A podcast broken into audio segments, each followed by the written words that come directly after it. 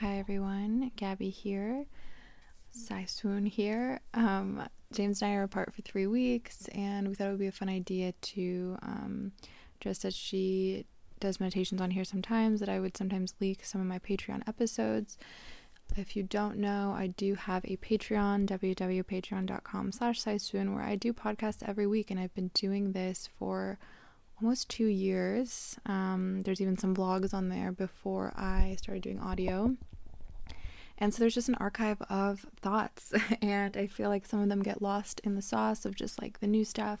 And I would like to reveal some every once in a while on this page that I feel are relevant to current affairs. So this week is Lionsgate Portal on 8 8 and um, it's a great time for ritual. Um, a simple Google search can tell you the relevance of Lionsgate Portal 88, why people harness it, the history of it, why spiritual communities talk about it, why you might be seeing stuff on your Explore page about it.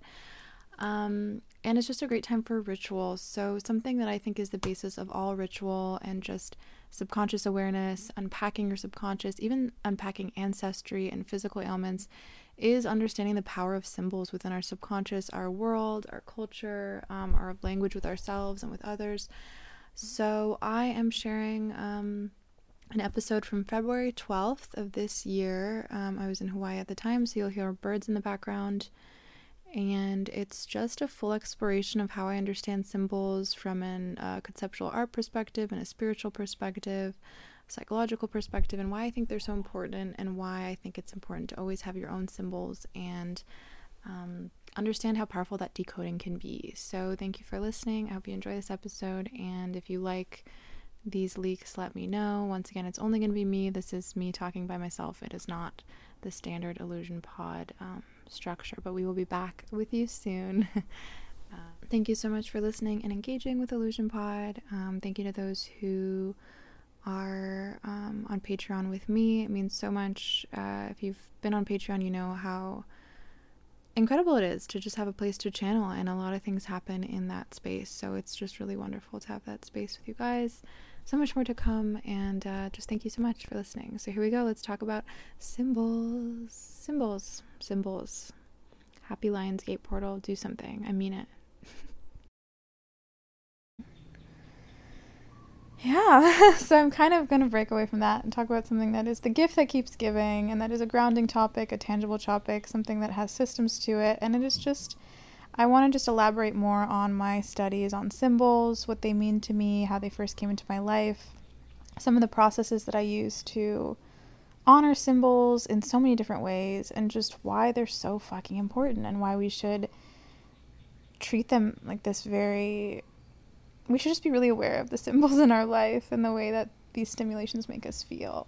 And so I want to start with the first time that I was really exposed to the importance of symbols and the power that they had. And this was in art school. I didn't go to a professional school, I went to a community college, and basically my school experience was being in high school, getting really annoyed with all of the time, the busy work we were doing. Um, I ditched a lot I went to community college thinking that I would do what everyone else was doing, which was take a couple, uh, take a couple years of school, get all your pre stuff out, take your time figuring out what you want to do, and then go to a big college, right, and save money because you went to community college, whatever.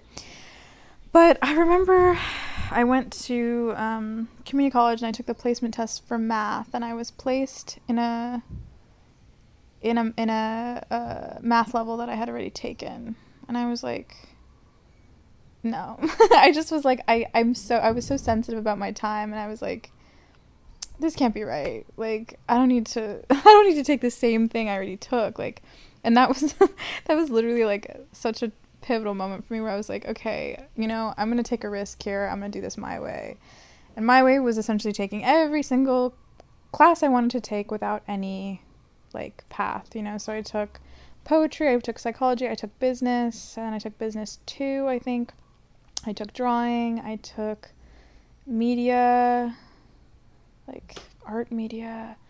Um, I took po I think I said poetry already. I took psychology. I don't know if I said psychology or poetry, but I just took everything that interested me. And one of the best courses I took was this conceptual art course. And it was just so fantastic. It was basically everything you'd want out of like a conceptual art course, which was essentially you would you focus on the concepts. You focus on contemporary art. We learned about contemporary art, but we also learned how to bring our own symbols out of us. Because the thing about conceptual art and contemporary art, and, and also why it, it's such a kind of um, like an uh, like a like an off ramp to spirituality, is because conceptual and contemporary art contemporary art by definition means art that is happening now. And the art that is happening now is very conceptual. And what this means is that it relies on the ideas and the concepts that the form represents more so than the form itself.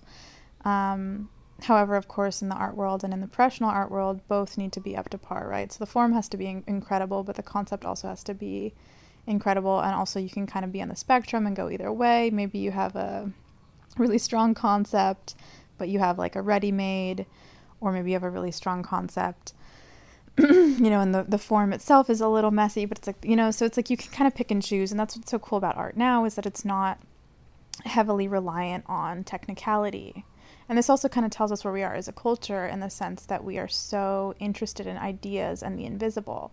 And I always say, like, I think my first, you know, obviously there was a lot of spiritual influence in my house, but my first kind of more tangible experience with, I think, spirituality was the art themes and how they kind of intertwined. So, in this conceptual art class, which was incredible, the teacher was wonderful. Um, a lot of the focus was just on us finding our unique voice and our unique ideas and our unique concepts. And it didn't matter what medium we, we were using. And the assignments were usually concept based. I remember the first assignment we had was the theme was mapping, and there and she was like, you know, make make work about mapping, just like mapping your life. And the example she gave was that somebody in the you know the semester prior had you know set down uh, papers in his house and had this specific pair of shoes with ink on the bottom, and every time for like a week he like walked. Every time he walked in that area, he would put the shoes on. And she thought that was so genius. Uh, another person in the class like kept every cigarette that they smoked and documented that. Um, I sort of made a drawing or a painting based on my bus route, my bus and my walking route. Um, that's what I did. And so that was one of the assignments. You know, we had to do a performance piece. That was another assignment I remember. Uh, we one of our first ever assignments actually was identity. I remember it was just like identity, like talk about identity, and that's what was so great about the class is you get this kind of loose topic, and then you'd be encouraged to bring whatever you wanted in. You could bring a video, you could bring a sculpture, you could build a, you could bring a drawing. All that was important was that you knew how to talk about it and how to connect the idea to the form. And so, like I said, it could be fairly loose, but what the class was attempting to teach us was that the form complements the concept, and the concept complements the form. So the more that the form can complement the concept, the better.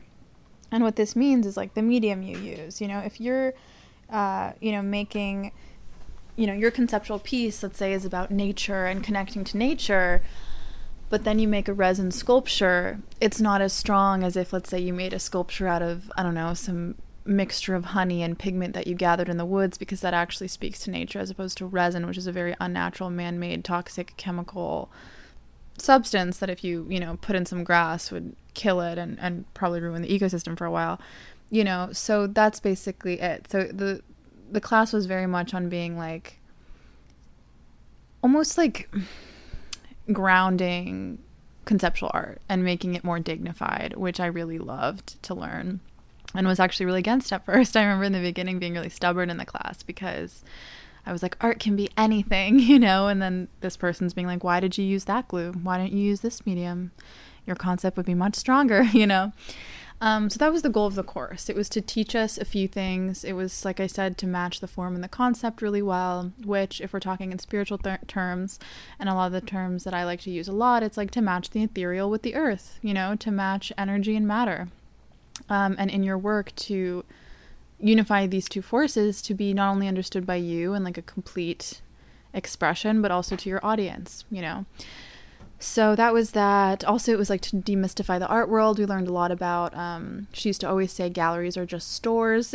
you know, she was like, you think galleries are these great places where these, you know, impressive artists are showcased and and favored, but she was like, they're just stores. You know, uh, a gallery owner says, "Oh, this could sell for this much, and let's try and sell it." And everything that goes into that selling, even the mystification, even the glorification of artists, even the opening night, is all part of the store.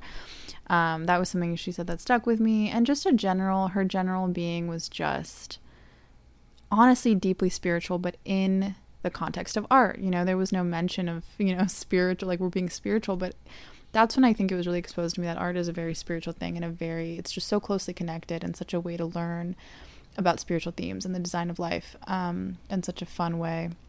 And so one of the first things we did, one of the very, very first projects we did in the class, because we would have the take home projects like the identity and the mapping, we have to bring something in and then talk about it. But we also had in class, um, in class, you know, assignments. And the first one was our lexicon. So let me look at the definition of lexicon. I'm actually very curious because she would always use that word and I actually didn't know exactly what it meant. But I think it's just a series of words uh, like specific words, but the actual definition of lexicon is the voc- vocab. Ooh, this is nice.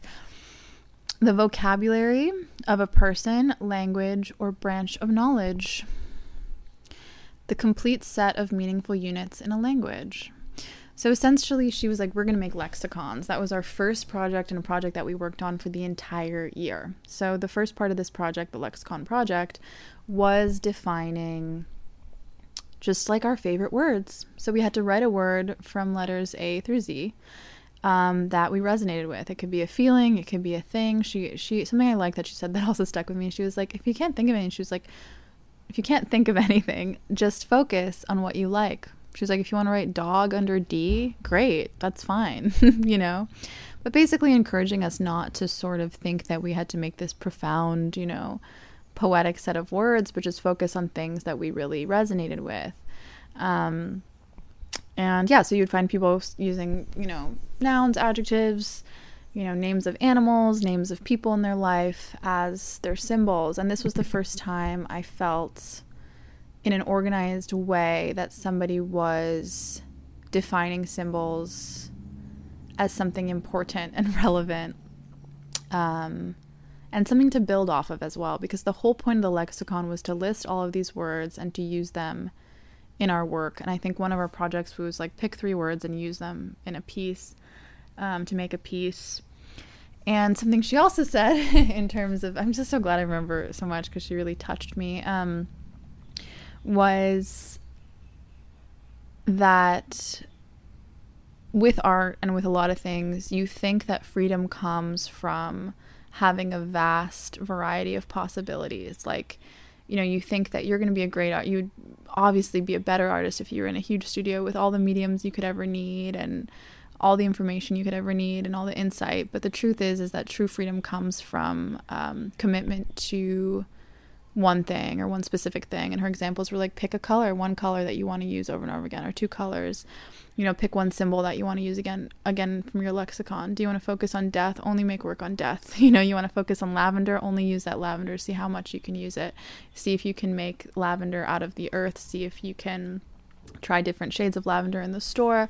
You know, what is you know, and just kind of being obsessed with things you did um and in art, they'll often call these kind of excursion studies. You know, like you can see, if you've ever been in a museum or gallery, I'm sure you've looked at a painting that was called a study, you know, like bird study one or like lavender pigment study two, you know. Um, and once again, that's what I love about art is that it encourages this like way of living, conceptual art especially, encourages this way of living that is very spiritual. It's very present, it's very explorative, it's very uh, full of wonder and um, very present and conscious. It's like treating everything like it's so definitive and special and full of value, which in a lot of ways is the truth. And it's easy not to do that mode. So that was the lexicon. so I would, if anyone wants to do this, um, it was really lovely. It was really great. I haven't done it in a while, but I have made lists of just things I love throughout my life just for fun. And I think it's always a valuable practice. Um, if I were to reassign the lexicon, I would probably do maybe like three words per letter, just because I think three words per letter sounds really exciting. um, and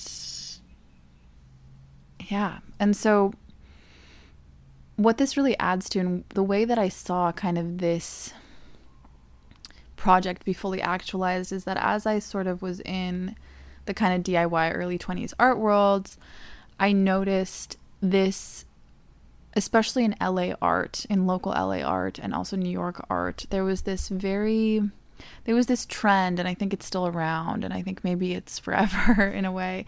This trend with artists, especially painters, especially visual artists, who would just directly use really, really specific personal symbols from their environment in their art. And so, an example of that would be a street sign. Let's say they were on Oakwood Avenue.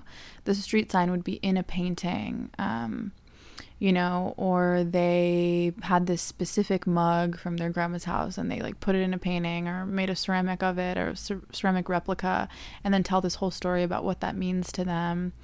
Um, and I found that the reason why it was so popular in LA to do things like that, even my own art, I can say, is like when I was doing the car and place paintings, it was like a form of territory, right? People in LA loved the car and place paintings. I had friends, you know, who would um, just do these really, just these specific, it was like marking territory. Because the thing about places, big cities like LA or New York, I would say, is that they're these big cities that have so many opinions and so many connotations with them and the little slice that you have becomes kind of this important magnified symbol for you so someone's street sign in a city full of many street signs and many streets and many gangs and all these things it becomes this territory for you and so it became really cool to sort of be aware of your territory. And um, like i said with the la art people would like you know the you know this the sign at the nail salon that is on the corner of their house. That would be part of their paintings you know the the little the like their dog's tag or like you know like people would just use these personal symbols that literally meant nothing to anyone else in their art but it would become this whole concept of the concept of home and territory and personalness and it would do really well i had a friend who is now doing so well, is in big galleries, is doing so well. And they are ceramicists, but all their ceramics were just purely these personal symbols, you know? They'd be like, oh, I'm into, um, you know, this, the first bike I had when I was a kid. I'm, I'm to put it on this vase and this cartoon i really resonated with this cartoon when i was a kid i'll put this ca- cartoon character on it and it was kind of just this like messy uh, symbolic identity thing. And I just saw it happening so much. And I realized that this was sort of a movement that was happening on this very kind of like personal direct scale. And what I mean by personal direct, I mean it wasn't like mystified. It wasn't like, oh, I'm gonna, you know, do a symbol of a deer and talk about how I resonate with the deer animal. It was like this is my street sign and it's relevant because I would see it every day, you know. So I got into art like that, and I felt that that simplicity was just so amazing and so profound. Um, and what it also did in turn was make me aware of the importance of customized symbols and the importance of symbols that, like I said, seemingly aren't profound or valuable. You know, your favorite mug, the street sign, you know, your grandmother's name, the house number that you grew up in. Like all these things that are so specific and just seem like tangible passing parts of our reality and that aren't so heavy with meaning became really heavy with meaning and became these personal fantastic points to pull from and it didn't matter what anyone thought it just mattered that that energy was in it for me you know so to you know connect to a certain building in LA and then paint it that's all I needed to do to say this is important and that made me very aware of how these symbols and how just living in awareness of symbols is so powerful because it takes it just takes you choosing. you know what I mean? And when my teacher said just focus on what you like, that's what she meant. You know, we don't have to search far and wide for these cryptic, you know, spirit animal esque like symbols to prove to people that we're deep and profound. It's like a lot of our most powerful symbols are right here in our hands in what we're attracted to and stuff from our childhood and stuff in our bedrooms. Um, and in fact, some of those symbols will take you further. And when I say take you further, what I mean, and this is when I should explain what symbols are to me, I should also look at the definition. Um, first, I'll say what symbols are to me. I think symbols are a vessel for, they're a vessel to transport you somewhere. So, for example, when I make a painting and I put my favorite restaurant in it with the street sign, it's a very direct location. but it's also a vessel for a feeling. It's like, why did she paint this restaurant? You know? And then you start thinking about time and place and uh, things that we connect to that are, you know, the fact that you can connect like a business and it becomes a meeting place and it becomes this ever changing transient place. Or let's say, you know, I love hands. I collect hand sculptures that are upright, right?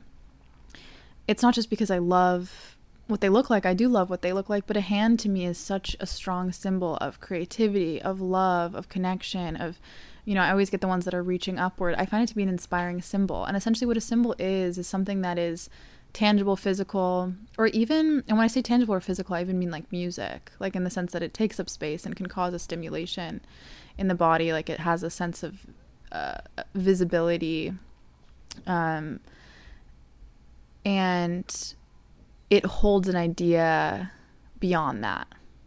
So if a symbol is a car and you're getting in the car, it's transporting you to an idea. But the thing is is that that is a collaboration between you, the symbol, and your influences. So what I'm saying is like the hand being a symbol of love, connection, everything. It's like creativity. It's like that's influenced by a society that has also kind of shown me those symbols, but also by myself to make that choice that these hand symbols make that. You know what I'm saying? So symbols are a custom experience, but what they are is that they are just physical vessels for ideas and thought. They are literally just representations of ideas that are intangible. And that's why they're so important. That's why we have I also want to mention symbols as people, as like our life is based in symbols. We are based in symbols. Like, you know, Kim Kardashian being like a sex symbol and a symbol of influencer culture. It's like what is Kim Kardashian is like we don't think of her as a person as much as we think of her as a symbol of a certain lifestyle and a certain place that we're in culturally. You know, Marilyn Monroe is a sex symbol. It's like people didn't think of, you know, it wasn't like I relate to Marilyn Monroe. She's cool. It was like Marilyn Monroe is this, you know, and people get so addicted to her because she becomes this symbol of an idea. You know, if we took away the idea and all the invisible stuff, she'd just be like a, a blonde human woman, you know what I mean? But with all of this mystification, all of this, it's like, what did she symbolize and what did the culture at the time and the environment at the time all kind of almost combine to create this really strong symbol of just like sexuality and like, you know, glamour is like it succeeded, whether she consented to it or not, because symbols are up for interpretation, right? It's like they're you're observing them, but you're in an environment that's observing them. So when you think of symbols, you have to think of them as a vessel, a vessel for idea or thought. And when I say that they transport you, they absolutely do. You know, some symbols take you places. They take you to emotions, and it can, this can come back to conceptual art, where conceptual art, contemporary art, is completely in awareness of this because conceptual art says, yeah, the form is cool, but how do you really get to people is with ideas and the intangible. So, how can we represent ideas with objects, right? And then conceptual art faces this head on. I mean, the entire conceptual and contemporary art con- conversation is literally about that. It's about creating new symbols. You know, it's like putting this crazy sculpture together and being like, well, this is what I'm trying to say, you know, and I'm giving you a symbol for this because I did I couldn't find one elsewhere, so I had to go make it. You know.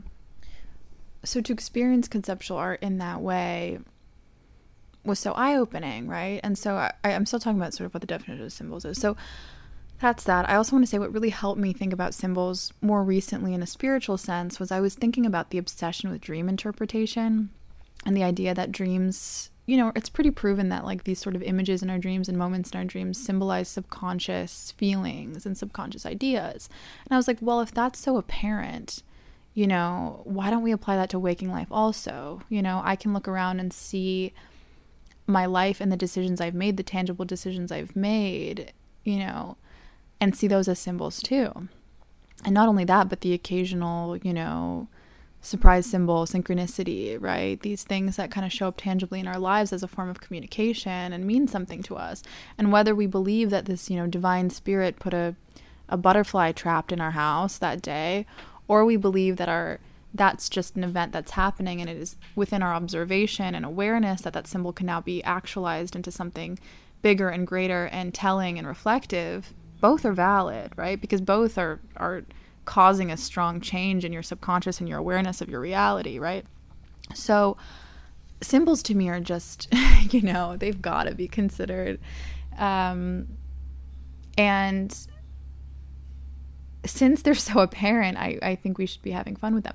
But yeah, so that's what a symbol is. I'm going to look up the definition of what a symbol is um, so that we can get some of that kind of. I love getting that wordage. So, symbol definition, definition of a symbol. a mark or character used as a conventional representation of an object, function, or process. Example, the letter or letters standing for a chemical element or a character in musical notation. A thing that represents, or this is a second definition, a thing that represents or stands for something else, especially a material object representing something abstract. Absolutely. I'm going to say that again. A thing that represents or stands for something else, especially a material object representing something abstract. And so, something abstract is another word for invisible, ethereal, idea, something you can't touch, right? So, conceptual art, once again, you know, that's what conceptual art is doing. That's the process of conceptual art. It's like, here's a material object, and I'm going to try and use it to tell you something that I think is hard to define, right? But what's so interesting about the relationship of symbols and the object to the abstract is like that's kind of the meaning of life. And that's why I think symbols are so big, is because we do live in this reality where we're constantly in, you know, I think this is another one of those infinity symbol moments where it's like matter, energy, matter, energy, matter, energy, right? And if a symbol represents intangible reality, then that's our kind of one of the few ways we can actually converse with the intangible. Um, and it's just really fascinating. And I, I think when it comes to ritual, like this is the other aspect of it is I feel like the kind of like there's like this onion of like the way that like symbols have been kind of uh, presented to me as this important part of considering life is like there was the art symbols and then it was signed kind of like this like dream interpretation connection. And then this ritualistic awareness of the fact that you know, I got into witchcraft or whatever, and I was really into object based ritual and the idea that, and this was because of my art background, because I was so used to putting emotions, feelings, ideas, uh, manifestations, whatever, into objects. And like this process, I really enjoyed. I really, I love, I still love writing about art. Like, I love analyzing an object and and going every way that I can to to talk about why its meaning is its meaning, you know. So it made sense that my form of ritual and like my focus when I was getting into spiritual practice, like an actual kind of ritualistic practice, um, that it would be based in object and it would be based in kind of figuring out what my connotations with objects were to heighten that intangible idea. And so when it comes to magic, when it comes to art, all these things are intertwined by the fact that they are attempting and science too i will say is like they're attempting to define what is intangible what is abstract what is unseen right and uh, they feel like these special processes but it's kind of what we're doing 24/7 I feel like but with magic it was like what is a way like I'm so visual and tangible so it made sense to use objects and not only did it make sense, it also heightened my art practice. And it was almost this, like, once again, infinity symbol of art to magic because both of those practices benefited from me being so into my symbols and so in love with them. You know, like so excited to create new ones and have unique ones and tap into something that uh, someone else hadn't, you know. Um, and I also made the connection to dream interpretation that if our subconscious is speaking us in symbols, then we can speak back. You know what I mean? If our subconscious, when we go to sleep, is saying, hey, like I, you know, had an orca whale show up in your dream and drag you to the bottom of the pool and then release you. and that was my way of talking to you about this feeling you have. That's the language of the subconscious so blatantly. You know what I mean? So blatantly is just symbols. and what's also really backs it up is because the subconscious is such a kind of backseat experience. It's like I, I think there's many parts of sub- our subconscious that we'll never touch. Another part that's so relevant is the fact that symbols are happening 24 7 and we're not going to clock all of them, right? Because conscious reality is based in kind of like survival and the task at hand. It's not based in being like, you know, this color, this thing, this thing. But we see so much and experience and hear so much all day that we don't consciously clock, but our subconscious does. And, you know, that's when you have these weird dreams and these emotions and you kind of try to access your subconscious to understand new things. And what that showed me as well was that there was a kind of hacking and an unlocking that could be done. Um,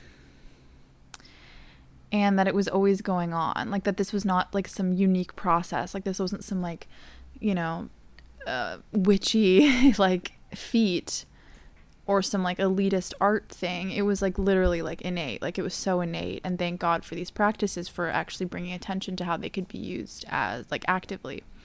So symbols, like I said, they're vessels that transport you to an idea, right? And the, thing about that is that everyone's transportation is custom, right? So when I was reading about witchcraft and it would say, hey, you know, you want to have a love spell, you know, get like, you know, three red candles and mugwort or something. And I would be like, red does not make me feel love. Um, and mugwort, I've never seen that in my life. So me doing a spell with those two things will just be like you know, just moving parts. It'll just be like, you know, when you s- fake smile and you're just showing teeth, right? You're not smiling. It's like you're just giving teeth. It was like that. Um, and I knew, and I think because of my art experience and because it, there was this movement happening where everyone was so personal and custom with their stuff, um, that I was going to have to be custom. So I just didn't listen to any of the spell books and just was like, okay, what are my symbols for these things? You know, like what makes me feel in love? What makes me feel connected? You know, and I realized that in doing that, I was creating successful vessels of transport. And I made this tweet once when I was at a coffee shop that I really felt helped me define this, and I'll go read it now about the vessel transportation aspect. Um, but basically, I was sort of warning people about this idea that symbols are such a big part of life and they're used on a societal scale. And sometimes the societal symbol of something does not work for you. And when I say does not work for you, it's that the symbol does not translate, does not transport you to the idea that it should be transporting to. And I think the most easiest and kind of abundant symbol to use as an example for this is like sex symbols, the idea of what sex is, what sexiness is, and the idea that kind of if someone walked into America and walked through a mall, they would be like, oh, to be sexy is to wear like pink lingerie and have this exact body type and this look on your face, right? And that can really fuck someone because the truth is, is like sex is sex. It's kind of this big spectrum of possibility. Um, if we want to be really simple with it, it's sort of the the act of like reproduction or at least pretending to reproduce. Um, it is the blood flow to the genitalia. You know, it's like so simple and so nuanced. It could be anything. You know what I mean? Like, I still don't think I've ever had sex in like bright pink lingerie. Um, and sex is just so many things, right? And so when we have symbols, strong symbols that are everywhere of what a certain phenomenon should feel like, look like, you know, and you don't get transported to that, your life suffers or your experience with what that symbol is supposed to symbolize suffers. So let's say someone who um, you know, gets too caught up in societal symbols of what sex should be. Maybe they're watching movies, this kind of mainstream idea. It's like they're going to struggle with their sexuality because they don't see symbols for their sexuality anywhere, right? And so, what one has to do is either create their own symbols, first be aware that these are just symbols and that they don't have to adopt them, that they aren't the truth, because symbols are ever changing. They change culture to culture, they change person to person, and yet we don't know this. So we kind of just trust them. You know what I mean? The world says this is what sex is, this is what good sex is, this is what hot sex is, you know, this is what being hot looks like. And then we just accept it as a symbol, and then, you know, it becomes kind of this mainstream reality. Um, and then it takes this effort to kind of break out of that and, and find out that, oh, you know, I'm I can I can enjoy this and have my own experience with it and it actually looks really different than whatever symbol I have been sold. So the tweet says an energy that can only be felt exists. And then there's an arrow to the next part that says society attempts to capture this energy's essence through visuals and definitions. Next phase flawed attempts at defining get embraced as fact. Next, we forget that this essence is vast and a representation of an idea is just a journey, not a destination. And so, what I mean by this, once again, we can use the sex symbol example again, is that you know, society says, "Oh, I want to represent sex and love." You know, I'm trying to advertise this thing. How do we how do we encapsulate sex and love, right? And so do whatever's popular or whatever, you know, they think it is at the time. And like I said, it's ever changing. And so they create this symbol. A few people agree, it gets big, it just becomes the symbol for that feeling. But it's not a fact, right? It could never be a fact. There's no way to tangibilize and factualize um, an intangible phenomenon like love or sex. These things are so nuanced, so transient, so all over the place, so different for every person and between every person. Um, and yet we're kind of sold these symbols and these constructs of how they exist. And once again, I just want to remind you guys that what love looked like, what good sex looks like, is constantly changing. Just look at the history of relationships, just look at where we are now. We came from a time where everyone's goal was to be husband and wife and then we saw the divorce rates go up we saw our parents unhappy now we are reformatting what love means we have all these different ways to kind of think about it and express it we are in a time of processing and we always will be but what's so beautiful about that is that's more the truth than creating one symbol and selling it to everyone and then catching the fall which is essentially i think what happened in sort of like the 20s onward which is like the housewife and the husband and like that's the symbol of success and then finding out that it wasn't. People weren't feeling successful they weren't feeling love within that symbol and yet they had tied to it so much and had committed to it and it just didn't work. For some people it did work and that's the other side of it too is like you need to be aware that you can relate to some mainstream symbols. Some mainstream symbols will really work for you.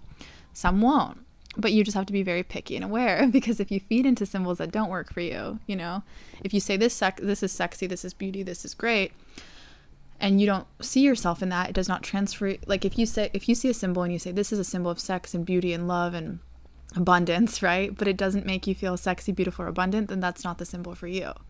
You know it's working for someone else it's working for the ad agency whatever.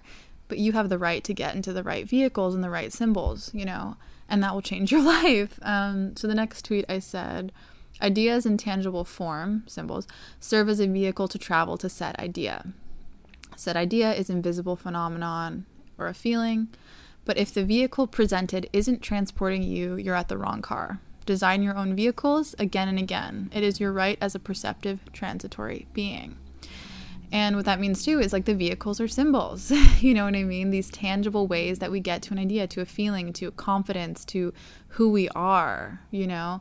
And it's like, go ahead, try things on, but don't for one second think, you know, that you know it all or that someone's other someone else's symbol is yours you know? And this is why i don't struggle with comparison and envy that much because when i see someone super happy and super excited about life and it's because they're traveling the world in a van i don't think damn they have it made. They got the van if i could only do that.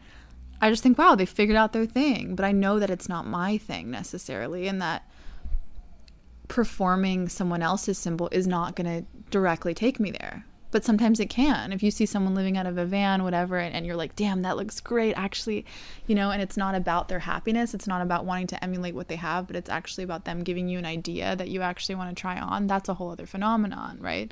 But I think people get too caught up in thinking, oh, this person is happy and whatever in their life and they, you know, they're in Los Angeles and they're dressing this way and if I get to LA and dress this way, I'll be happy too, right? And it's like, no, you know, that's possible. Sure, go ahead and try. But don't beat yourself down wondering why you're not getting the same results as the other person, you know, because the symbols that they are flourishing in, the environments that they're flourishing in, and the symbols that they're using to express that big feeling are not yours, you know? Um, they're just not. Um, and then in this tweet, I continue to say, as long as someone else is deciding your symbols for you, which I will say could be advertising, you know, commercials, parents, just anyone who's telling you how to feel about certain things. Um, that's what someone else deciding your symbols could mean. So, as long as someone else is deciding your symbols for you, they remain the manufacturer of your vehicles, whether these vehicles transport you or not. As long as someone else is deciding your symbols for you, you will not feel grounded in your own material bodily existence. And this is something I also stand by. It's like the vehicle is so important. Your ability to get to an idea and to get to a feeling is so important and it must it must happen on your own will, you know? Otherwise you'll be like, why are people how are people getting there? Why can't I get there? And it's like you are a custom being. That's all I can really say. And then I ended this and I said, Hot and sexy cannot be defined by the attempts to capture it visually. We must remember it is a fertile energy that is felt within, it fuels creative projects and makes you move. It is a formless energy that sustains life as we know it. Hashtag stay horny, but for you. and so, what I meant by that was I was feeling at this time, I wasn't dating anybody. I just felt so fertile and like sexy, but it wasn't because of sex. I just felt so in alignment with this like fertile, like hot energy. And I was like, even the word hot, like being hot, you know, it's like when you're hot, it's like you have good blood flow. And I don't mean hot, I literally mean just hot, like temperature wise. And it's like, what does hot mean? It's like to be hot is like such a vast word. And I was like, we're here, you know, in this world, you know, thinking hot and sexy is like Victoria's Secret and like this really specific sort of binary gendered sexual experience when like these energies are so strong and so big and you know can only be symbolized in these like few ways you know it's like one of the few mediums in which we can express our feeling of hotness you know our feeling of sexuality is through sex which is funny right you know like think of those feelings and how they exist without sex right it's like they can be channeled other ways, you know? And so this was like a brain blast for me in the sense that I was like, there's all these energies flowing floating around. Like our reality is a set of energies floating around and trying to show themselves through symbols, or we're trying to see them in symbols, or it's an infinity of both phenomenons, but phenomena. but it's so funny to think that feelings that feel so tangible and represented by a certain medium are actually quite vast, you know and that the symbols that can sometimes end up being accepted mainstream by a society or even by just like a local friend group or whatever um, can make us forget that. They can make us forget that the life that we put with, within symbols is, is actually quite vast. Um, so, reaching back to uh, sort of your own symbols and the power in them is a way to put it simply. Someone else who really, I want to mention this, um, is Psychomagic by Alejandro Jodorowsky. He's someone who he does something called psychomagic where he believes that psychology and magic, you know, can combine and he uses this exact method of using symbols to communicate with your subconscious to change behaviors. So his book is wonderful. Psychomagic is a great book. Um, I have it on my reading list. I think it's wonderful. Um, it says a lot about this kind of symbolism. And then he also recently came out with a movie called Psychomagic, which is a documentary about this phenomenon. But it's a lot of stuff. But what it comes down to is he's someone who has put into practice this idea that the way to communicate to your subconscious is with symbols. The way to make changes, like notable changes in your subconscious, is with symbols because that's the language it speaks, you know? Um, and so he's someone that really backs that up. And that's really just like if I could sum this all up, I would say the language of all of us is symbols. I mean, we can even take it as far as saying that like language and music relies on symbols to exist. You know what I mean? Language itself relies on letters to exist, right? Music itself requires notes to exist. And so if the key way to communicate is symbols, it's like that's it. You know, that's where all the juice is. That's where all that's where everything is, right? And why is that? Because symbols transport us to the ethereal realm, which is full of ideas and feelings, and that is what we are ruled by, right? No matter how much we think we're ruled by tangible reality and our bodies, an invisible factor is always what's the guiding force for that. Um, and there's no better way than to just be aware of symbols, man. And back to sort of the mainstream versus custom symbols is I think some mainstream symbols can really hit, you know, at different levels. For example, I love Winnie the Pooh. That's a big symbol for me, just a symbol of just like existence on a big way. And I mean, that's a mainstream guy. People love Winnie the Pooh. But some people look at Winnie the Pooh and they think of babies and Disneyland and friendship. I think of this kind of profound being, right? And so that's another part of it is like if there's a mainstream symbol, feel free to twist it into what it means to you. I am all about custom connotations and custom symbols, and I will always push people to do that because I think it's so easy to once again see someone else empowered by a symbol or see kind of a symbol being sold to you. Because if you think about symbols you know i'm just going to use astrology as one of them is like astrology as a symbol or getting associated with your sign as a symbol is like the thing about it is that it's great but it also benefits an entire market an entire community that is tied to those symbols. And that is something that will always make me a little bit skeptical because I think the most powerful symbols cannot be taken away from you. They're sort of like this unique expression. And when I say they can't be taken away from you, it's like either the symbol itself is unique or your connotation with the symbol itself is unique. My relationship with Winnie the Pooh can never be taken away from me. You know what I mean? Like, somebody could dress their baby as Winnie the Pooh and be like, Winnie the Pooh is about joy and babies, and I, but I would still have my own little secret thing, right? And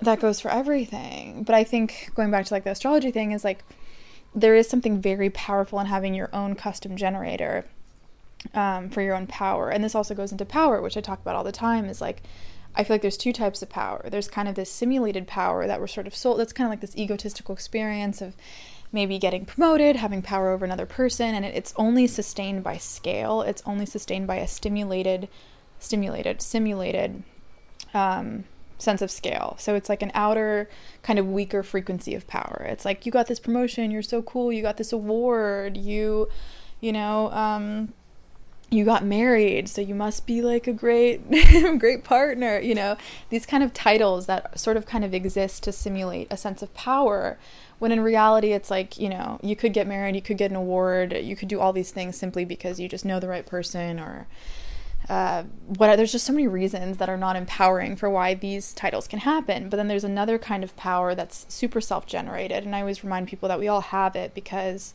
for you to be listening to this right now for you to press play for you to be doing whatever you're doing while listening to this whether you're driving or painting requires power. Like that's just a fact of life. And i think being aware of these very simple facts that you are literally a power center right now. You slept you powered down now you're having your day and eating your fuel is like that's just a basic fact of existing is that you are power right? Um, and to have that generator within you is so divine. And so i feel the same way about symbols which is like okay we can have these kind of you know once again going back to the sex symbol victoria's secret says hey oh my god i'll feel so hot if i you know get a tiny waist and a and a bright pink bikini right? Or i could be like i have my own symbols of what's hot and what's cool you know, and that's my world. And then your world just gets created, right?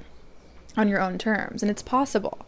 People can say all day, "Oh, you know, what, what about beauty standards?" Da, da, da. And I'm like, "Look around, babe. Like, yeah, those beauty standards exist, but how many people do you know don't fit beauty standards and found the, the love of their life or like the life of their dreams? Like, I just don't fucking.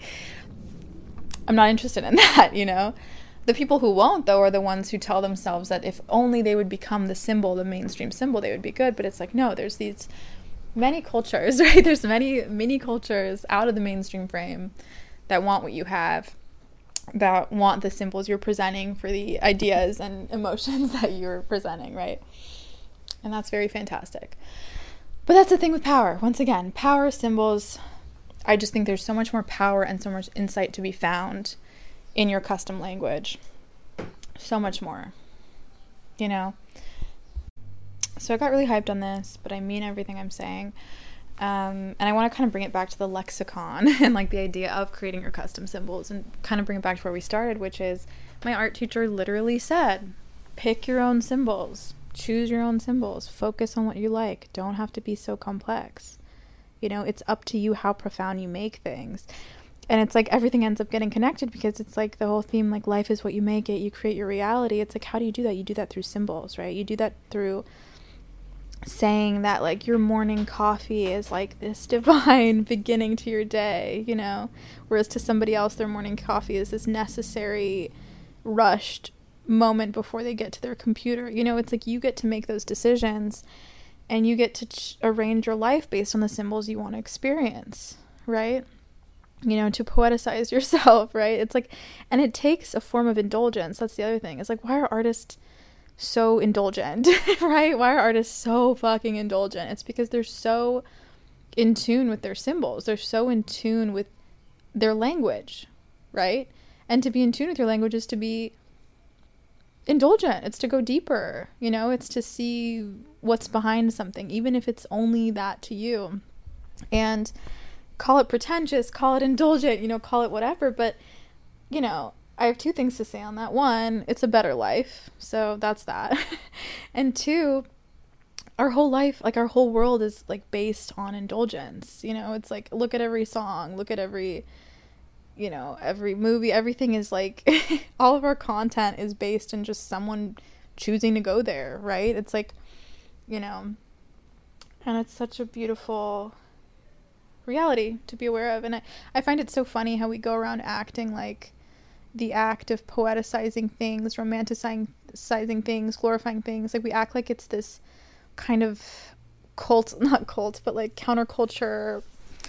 Uh, like we act like it's this like extra thing in life that we choose to do when our entire lives are colored by this, you know?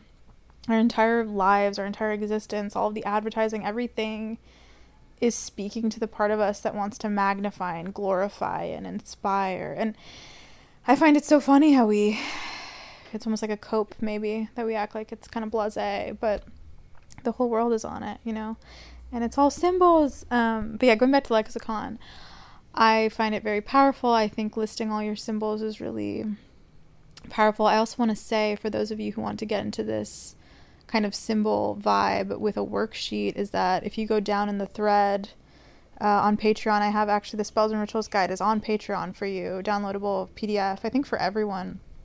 Um, and in that PDF, it's like a long tale of like the whole process and how I learned about everything and like how to do it. But when you get to the end, there's a few templates and worksheets.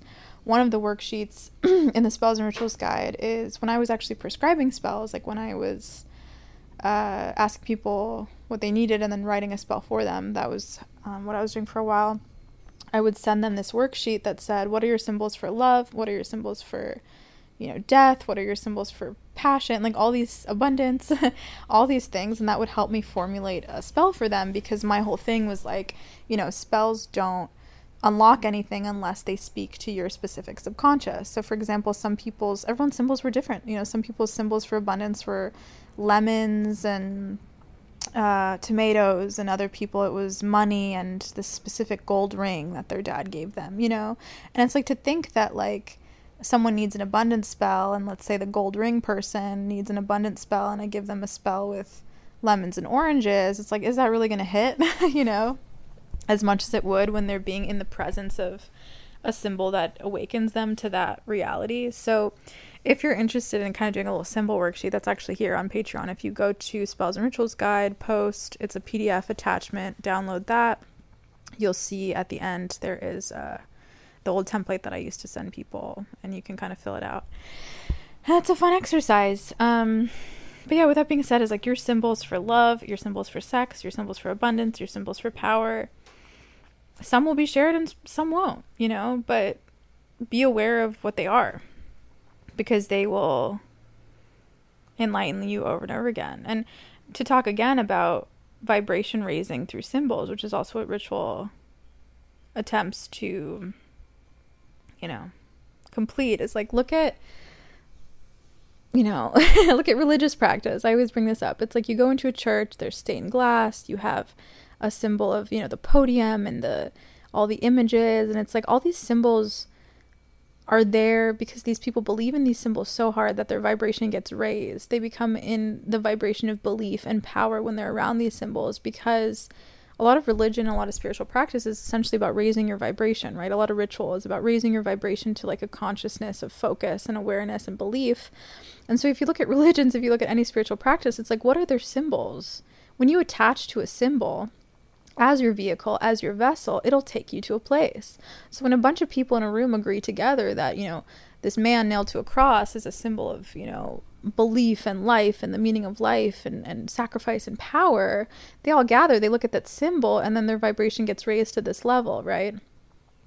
And that's what they all do together, you know? And then you have to remember that that's one person's symbols, but another person will see that symbol and think it's terrible and disgusting and it'll lower their vibration, right?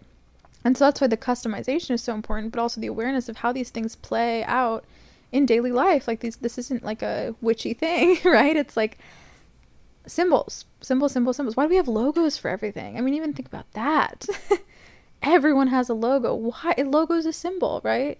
You might think like, oh, it's a simple way to, you know, it's kind of a no-brainer. It's like a simple way to say what a branding is. But why do we even need that? like, why did we evolve to brand things and like, you know, be able to sneak them around so people think, so people are transported to the idea. You know, McDonald's big the gold arches. You know what I mean? You immediately think of like fries and burgers when you see it, but it's a it's gold arches, right?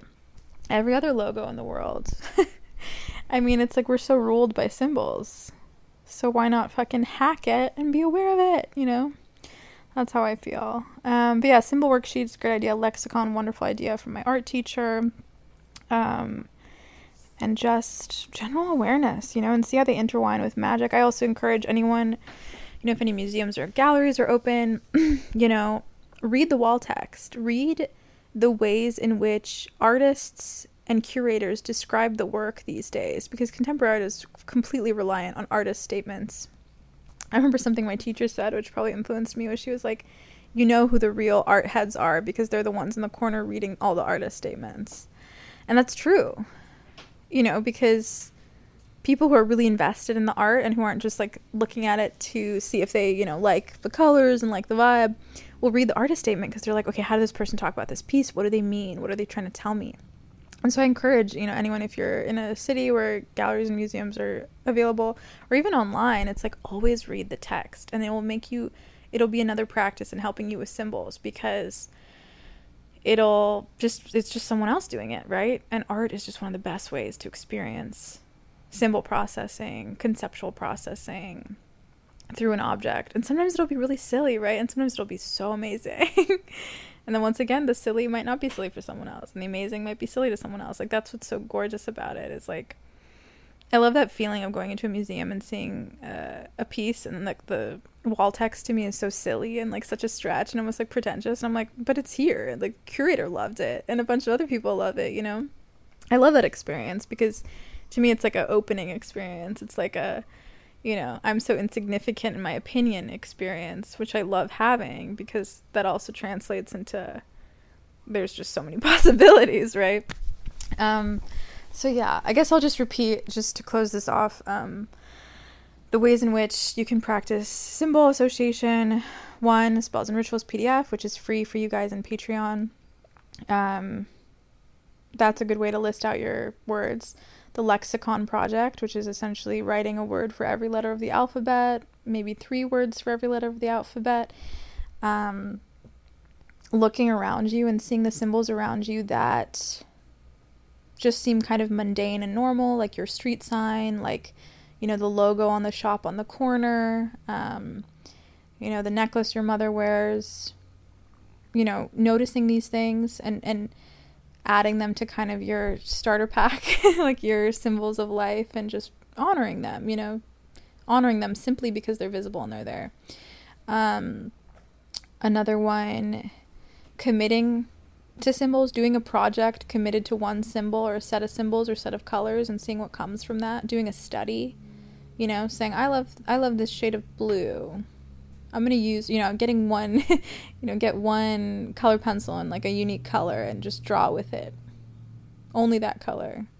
And see if you want to keep going, right? See if you can make that color out in nature. Just do studies, you know. Um, being aware of mainstream symbols, especially sex symbols, because those are used so frequently. Uh, symbols of beauty, symbols of power, and being like, is that my vessel? You know what I mean? Do I feel empowered by standing on a mountain, you know, with my hands on my hips, looking boss? Like, you know, just like be aware of the way that symbols are used to transport us places and then be aware of if they're transporting you, right? Um, definitely that. Yeah, I hope you enjoyed this and I'll catch you next week.